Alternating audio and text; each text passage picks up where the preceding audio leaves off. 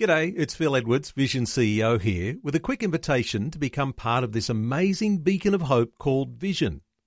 Together we can put our love into action to help people of all kinds build or rebuild their lives on the truth of God. Please consider the part you can play during our upcoming Visionathon appeal, remembering that it's your support that makes Vision possible, including this podcast.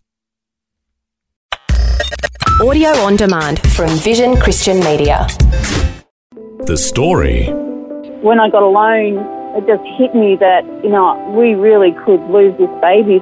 By 11 a.m., honestly, I had 10 medical staff in my room. It was not a private event. There was doctors for me and for my child, and Joshua David was born.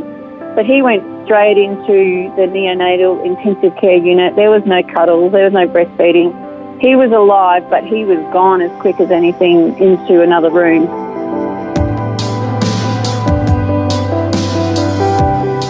G'day, I'm Jimmy Colfax. Welcome to The Story. Well, last time we heard David Harris share his amazing story of transformation from a life of crime, drugs, and prison cells. This time, David's wife Helen joins us to share her side of the story of how they met. And she's also sharing about some very serious times of grief and loss they experienced as a couple that she's written about in her book called broken waters. Helen Harris is chatting with Eric Scatterbo from her and David's home in Bendigo, Victoria. Helen Harris, welcome to the program. Thank you very much. Good to be here. Okay, so you were sitting right next to your husband while he was sharing his whole story. To this day, when you hear it, does it still kind of seem so remarkable? I mean, what is your reaction when you hear him share his story? Oh, it is definitely a remarkable story. And, you know, I was a pretty innocent girl in Bible college. I'd just done my nursing and then I was doing Bible college and ended up next to this rough looking, skinny bloke who um, obviously hadn't maybe known Jesus very long and heard his story that was so different to mine. Um, it certainly touched my heart. I'd never heard anything quite like it. Yeah. Now, we should back up and say you became a Christian at six years old and were pretty much a strong Christian throughout your life. Is that right? Yeah, that's right.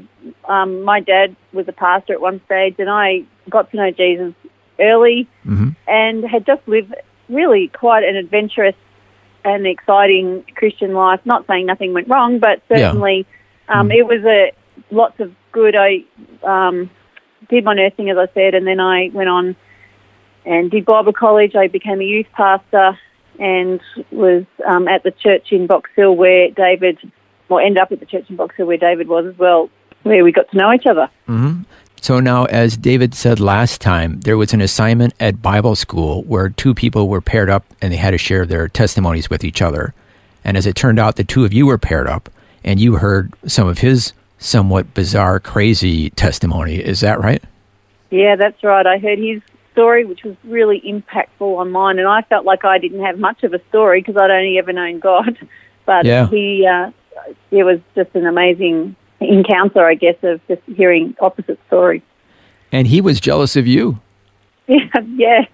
Which I understand. You know, it is amazing when you get spared all the pain that he, you know, experienced through his life.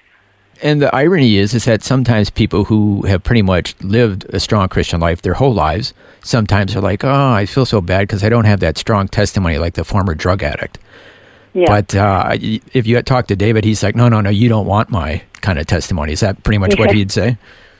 Yeah, definitely. And what we recognise is that, um, look, I had a great testimony and I know Jesus all my life and it kept building. And I think that was just a fantastic platform for when things didn't go right in my life. Mm. Um, it actually gave a grid for how to keep processing life with God mm-hmm. because certainly lots went you know, wrong in uh, in lots of different ways, but it certainly helps to know about God to have that character being built inside, and yeah, Mhm. I'm very grateful. And so the two of you met. When did it go from just um, an acquaintance to Yeah. something romantic? Oh, well, it took a while. Uh, like certainly, I saw David. Um, he, as, as I said, we ended up in the same church, and I saw him going through a transformational journey. You know, he was kind of the crazy spiritual one who was getting all this healing and had a testimony. And so I, I just watched that. But we became friends over quite a few years, and mm-hmm. he would visit. I lived in a house full of girls, and he'd pop in and visit, and you know, he was just good fun to have around. And eventually, we realised that we were great friends, and then it just moved on to actually, I think we're meant to be together. And um, he was all the time going through his own transformation, as I was in my own way as well. And it came to the place where we realised that we were actually life partners. So Wow. um, yeah, we ended up getting married, and the adventure really started to begin from there. And I should say, as a side note, that uh, your husband has written the book Certified, but actually, let's be honest, you wrote it, didn't you? Yeah, so um, I also You're good for him. Yeah, and um, but it's certainly his story in his voice.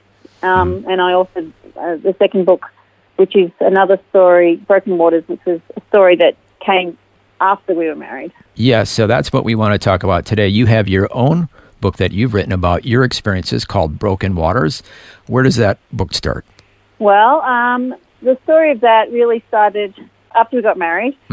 We fell pregnant within 12 months, and it was really at the 18 week ultrasound where we would discovered that we were told our baby probably had Down syndrome, which was not a problem. It just meant that we had to adjust and work mm-hmm. out. Okay, we were not expecting that. Mm-hmm. Um, we ended up being offered an amniocentesis, and it actually came back that there was no DNA abnormalities found, which was really interesting, cool, okay. Mm-hmm. But one thing it did say actually was that we definitely had XY chromosomes. So we knew for sure we were having a little baby boy. Um, from that point, right away in the womb, we were able to call him Joshua David by name. I certainly didn't tell our friends, but we started to really bond with our unborn baby right early on. And even though we were told that the humerus and the femur and his rib cage were perhaps a little smaller than they would have expected, they didn't know anything was wrong at that point. And so, yeah, it was just a really amazing thing to be able to start that bonding time. I remember actually going into the Great Ocean Road and um, we went for a swim. I just, I was fully pregnant. It was in December and just going into those waves and wondering how much he could hear and he could see through my belly and just really knowing this was like his first ocean swim, you know, and we were praying all would be well. We were expecting it would be. We were both faith-filled Christians at the time and um, Yeah, this is your first child, so all Yeah. the uh, excitement of having your first child being born, but then uh, obviously there was some uncertainty in all that. Yeah, well, at 30 weeks, I went into labour, um, which is obviously way too early. Mm-hmm. Yeah, yeah. Um, I got a ended up in an ambulance in a bumpy ride down to Melbourne. Um, ended up in a labour ward down there, and was you know given a couple of tests, and the test came back saying that I had a 10% chance that this child would be actually born alive, which was absolutely devastating, as you yeah, can imagine. yeah. Um, I'd been put on Ventolin to suppress my labour, and you know, when I got alone, um, it just hit me that you know we really could lose this baby. So I was in this. Just anyone who's lost a child would be understand of how um, crushed you are when you Yeah. realise that could potentially happen. But anyway, the next morning on the 20th of December, I actually woke up at 5 a.m. in quite intense labour. Um, but this overwhelming feeling of God's presence was also in the room. And even though I was just separated by a flimsy little curtain in this labour ward from whoever was next to me, I found myself worshipping and and and knowing God was there. And so it was, you know, really amazing to just go. Okay, we're we're just going into this dark tunnel, but I'm not alone. And Mhm. by 11 a.m., honestly, I had 10 medical staff in my room. It was not a private event. Um, there was doctors for me and for my child, and Joshua David was born, but he went straight into the neonatal intensive care unit. There was no cuddles, there was no breastfeeding. He was alive, but he was gone as quick as anything into another room. So that's how I started motherhood. Yeah, very Yeah. difficult, I'd imagine. you know, Joshua, it ends up that he had a very rare genetic condition called asphyxiating thoracic dystrophy, Mhm. and that basically meant that some of the bones of his body grew too small. So his, as I said, his humerus, his femur, and his rib cage. And they really did not know how he was going to go, whether he would live or die. So we had a lot of people praying. We knew Mm. lots of people in different nations even praying for us. But it was right on Christmas, so we ended up having a really lovely Christmas.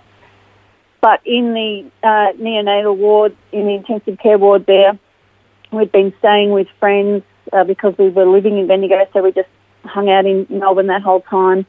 And we, you know, actually on Boxing Day, we were called to rush into the hospital because they just had to resuscitate him. He had he died. They'd brought him back, um, but after many up and down moments over like 20 days, we were actually found ourselves back in the ward, um, which we got quite used to the rhythm of being in there and hanging out with our little little fighting man. Hmm. And um, quite almost unexpectedly, one day, a nurse that had been looking after him came to us and she just said, Listen, his blood results, his oxygen results aren't doing too well.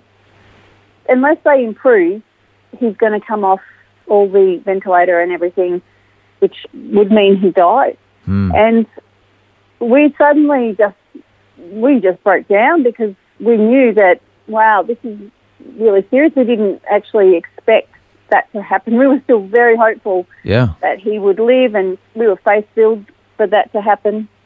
So we just needed to wait for this blood test to come back, and we waited and we waited, and I don't know exactly how this happened, but the nurse didn't come back straight away, and another nurse came, maybe on a lunch break or something, and we said, you know, what's this result?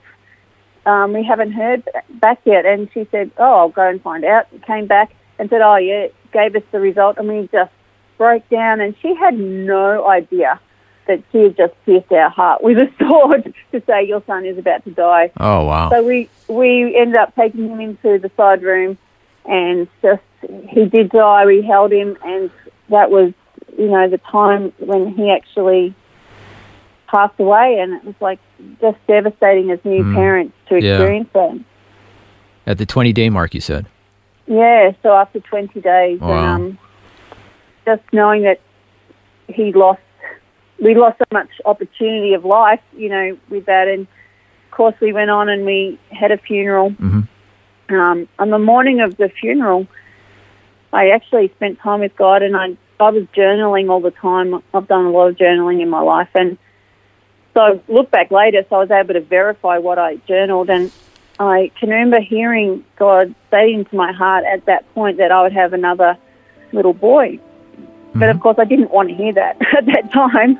Yeah. I was just burying my first son and just standing at the grave of your own child, seeing that little white coffin go into the Mm. ground. It's just something that you don't want to ever experience.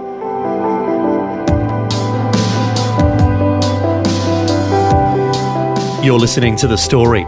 Today, Eric Scatterbo is chatting with Helen Harris, the wife of our guest last time, Pastor David Harris. Helen's sharing about some very serious times of loss and grief in their lives, which she's written about in her book Broken Waters. We'll hear more of their story and how it eventually takes a turn for the better when we return. The story. If this program has highlighted something you'd like prayer for, we'd love to pray for you. Call 1 800 Pray For Me. That's 1 800 772 936. It's a free call. Or text 0401 132 888. Hi, I'm Jimmy Colfax, and this is The Story. We're continuing with Eric Scatterbo chatting with Helen Harris, who's the wife of our guest last time, Pastor David Harris. Helen is the author of the book Broken Waters about her journey through the disappointment of loss and what God teaches her through it all. Before the break, we heard how her firstborn son Joshua died at 20 days old. Now we'll hear what happened next in their lives. And we still did desire a family. We were still you know, newly married, really. But, you know, there was a lot of risk in that, and we certainly had experienced deep pain and grief. Yeah. And because of the condition it was, it was one in four chance of this happening again. But, however, um, within months we were pregnant, and once again, but this time we knew what we were up against, and we Yeah. just knew we needed to trust God. Um, Now, was there some medical reasons why why there was a possibility of uh, Yeah, this happening again? Just a, a, a DNA thing. So it was just because Dave and I both carried a recessive gene. hmm So that meant that there was one in four chance that any child we had would have this condition. That Mm. the um, it's the the way the child would be born. So Okay. certainly very high risk of um, it potentially happening again. Okay. And it was the sort of thing that could only be diagnosed at a 20 week ultrasound. hmm But again, we just we're going to we just fought in faith, believing for Yeah. um, everything to go. We we tried every formula we knew how. You know, um, as growing up in the church, there's lots of things we certainly prayed and they fasted, and we just did. You know, you name it. We just like okay, let's do what we can here. hmm But as it turned out, it it was good to get past that 30 week mark, you know, and keep going on. But at 33 weeks, I went into labour again. We had found out that we were expecting a child that had the same condition. Mm. So we just kept fighting in our faith, um, believing now for our daughter to live and for everything to happen well. But at 33 weeks this time, again, I went into labour. And this time I was actually taken by a flight down to Melbourne. Mm. And then, to cut a long story short, Emily was born on Australia Day. Oh, okay. And so it was a quite different experience for her because this time we knew what we were facing. The doctors knew a, a lot more about it. And so we were told that she had to keep improving every single day. And we were still believing in faith that God can do a work. He can bring healing. He can, he can heal in my womb. He can heal outside the womb. Mm. Um, Yep. And we'd already experienced the death of a child. We didn't think we needed to go through that again. yeah. Um, but as it turned out, after eight days, Emily also didn't have the capacity in her lungs to blow off the CO2, and it just ended up that after, you know, she had a much easier life than Joshy, but she still died after eight days. Oh, I'm so sorry to hear that. Yeah. Well, once again, we found ourselves, you know, in the devastation of a funeral and standing at that same place and another little white Mm. coffin Yeah. and um, just so so tough and so there's so many questions of why this is happening. Um, one of the things that I recognised at that time, a revelation I was getting from God, was that His grace is really powerful. And you know, a lot of people would say, "Oh, I couldn't possibly go through what you've been through," but I recognise that actually God gives us what we need Mm. right when we need it. He doesn't Mhm. give it to us when we don't need it. Like, um, if you're not going through something, you don't need the grace for it right then. But like God's grace was there for us, even though it was tough. You know, I'd find myself crying through church services, and Mm. I actually said to God, "I don't think you've got a very nice way of loving me," you know. But it's just how you feel. You feel Yeah. kind of so crushed by it. And Mother's Day was so painful. Oh, yeah. seeing parents with prams down the park, you know, you'd be suffering torment through that and Yeah. the grief, you know, it, it actually pops up in all sorts of unexpected places. Mhm. And there'd be a trigger like something like a, you know, our fish would die or Mm. Dave cut down a tree I didn't want him to cut down and I'd just get triggered into anger or, or some sort of grief, um, you know, just Yeah. popping up. So that must have been devastating. And yeah, every time you're seeing a pram go by, it's it's hurting, breaking your heart. Where was your relationship with the Lord? I mean, how did you feel toward Him through all this? You had been a faithful Christian your whole life, and all of a sudden, were you feeling abandoned? Look, my emotions, you know, were on a roller coaster ride, that's Mhm. for sure. But there was one thing we knew that we could trust him even if we didn't understand. And that is one thing that we did. We were able to, sometimes we look, we don't always understand why things are happening, but if you can say, I don't understand, but I'm going to trust you anyway, Mm. it's amazing the stability that brings to life, even in the storm. One thing that happened, which was interesting, was we went to a church service in Melbourne Mhm. of a friend of ours, and this lady who we really um, respect had this prophetic word where she said, "Oh, I see you with a child. I see the young child running towards you," and and at the same time, in my mind's eye, I get this picture of this little curly-haired boy running past, and it was like, "Well, now I would not recommend that you do that for people." But To, to get me, their hopes actually- up, right? That could yeah, be that's right. You wouldn't want to get that wrong. yeah, exactly. Uh, but it, it sort of landed, and if you remember, there was this word that I felt on Joshy's day of his funeral that God would give me a boy, and I'm like, okay, I'm going to just. It landed at that seed of hope, that faith just was in my heart, hmm and that watered the seed in my heart, and that we would one day have a child. And well, David and I, we didn't want to really take the risk of encountering pain again because there were no guarantees. But I just knew that God wanted us to have a family on earth, not just in heaven. hmm And so we took the risk again, and in 2000 we did end up having a perfectly healthy baby girl. And Wow, so fantastic. yeah. Um, Rebecca Joy was born. Um, Rebecca means captivating, and when I said to God about her name, he goes, no, it's not captivating, it's captivating joy, and that's exactly what she's been like. Wow. She's just a brilliant young lady now. But she wasn't the boy that God had promised. Yeah, I was gonna say. promised. You had that seed planted in your heart that you're going to have a baby boy. Yeah. And so I just still felt like there was more to come. Yeah. But over the next two years, I ended up having two more early stage miscarriages. And to be honest with you, it just all became too hard. Yeah. Yeah. Um, I'm surprised you kind of lasted this long. I mean, it's just very, very difficult what you're going through. Yeah. But the next month, I was pregnant with our um, our boy Jeremiah. So we call him Jay, and he was born in 2003. And he's a great delight, a lot of fun, and Ah, caring and smart and So the prophecy came true. So that's right. I remember I was just sitting in my house one day, and suddenly I um, just saw my curly blonde-haired boy run past, and I just had this revelation just around then that oh, that was like a moment that God had shown me in time. It's like it's almost like I'd seen it before type feeling, and just knowing that all those years earlier, God had promised you know, you will have kids. And it wasn't just anyone. It was actually, he saw Jeremiah and he saw Rebecca and he promised them Mm. to us, even though we were going through loss. And even though we went through more loss, you know, even from when that promise was first made. So, Yeah. yeah, it was um, just, he can be trusted and he hmm. does keep his promises. Yeah. We just don't know the twists and turns in the journey.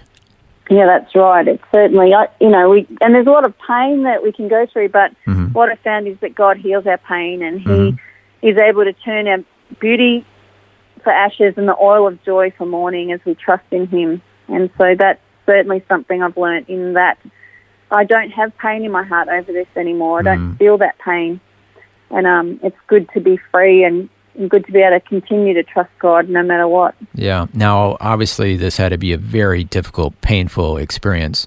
But then eventually, you and David became pastors of your own church. I imagine this has helped you in relating to people in your church who go through difficult times. Yeah, we were in business for eight years, and then mm-hmm. we planted a church in Bendigo and have done that for over 15 years now. And certainly, so many people have so many different experiences in life, but mm-hmm. I can see how God has used what we've been through to help bring healing to so many others. Mm-hmm. It's, it's, it's extraordinary, really. Well, Helen Harris, thank you so much for sharing your story with us today. My pleasure. Thank you for asking. Well, what a story of incredible faithfulness through the storms of life. Having gone through so much loss, Helen Harris remained faithful to God, trusting that He would do for her what He'd done for so many others who had remained faithful to Him in the Bible. As it says in Isaiah, God comforts all who mourn and provides for those who grieve a crown of beauty for ashes, the oil of joy for mourning, and a garment of praise in place of a spirit of despair. Our God is faithful and He hears our cries in the midst of our sorrows. He will never leave us or forsake us.